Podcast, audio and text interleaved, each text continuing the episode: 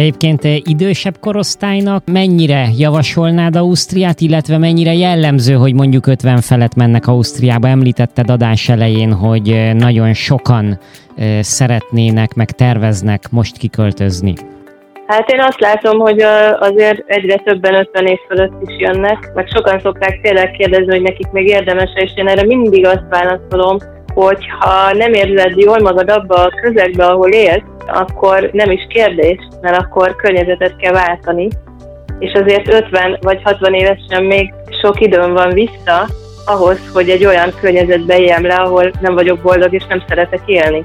Uh-huh. Akkor azt leélhetem egy olyan környezetbe is, ahol szeretek élni. Ez mindig ez a válaszom rá. A másik pedig az, hogy Ausztriában azt látom, hogy az idősebb korosztály, tehát vannak kifejezett olyan cégek, akik inkább az idősebb korosztályt létesítik előnybe, mint munkavállalót, mert tudják azt, hogy és ezzel most nem szeretném a fiatal korosztályt természetesen megsérteni, mert mindenhol vannak kivételek, de azért sok cég úgy gondolkozik, hogy esetleg egy idősebb korosztálynál nagyobb a felelősségtudat, vagy már nagyobb gyakorlatuk van esetleg. Tehát, hogy, hogy vannak olyan cégek, akik szeretik az idősebb korosztályt, mert valahogy azt gondolják, hogy, ugye nekik talán a, a felelősségtudatuk, vagy a felelősségvállalásuk az, az jobb, mint a fiataloké, de egyébként én találkoztam olyan fiatalokkal, akik nagyon komoly felelősségtudattal rendelkeztek.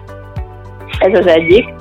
A másik, hogy egyre több nyugdíjas is áttelepül, akiknek ugye a, a családtagjaik azok már kim vannak, egy ideje is dolgoznak. Hát ha csak az én anyukámból indulok ki, az én édesanyám az 68 évesen települt át Ausztriába.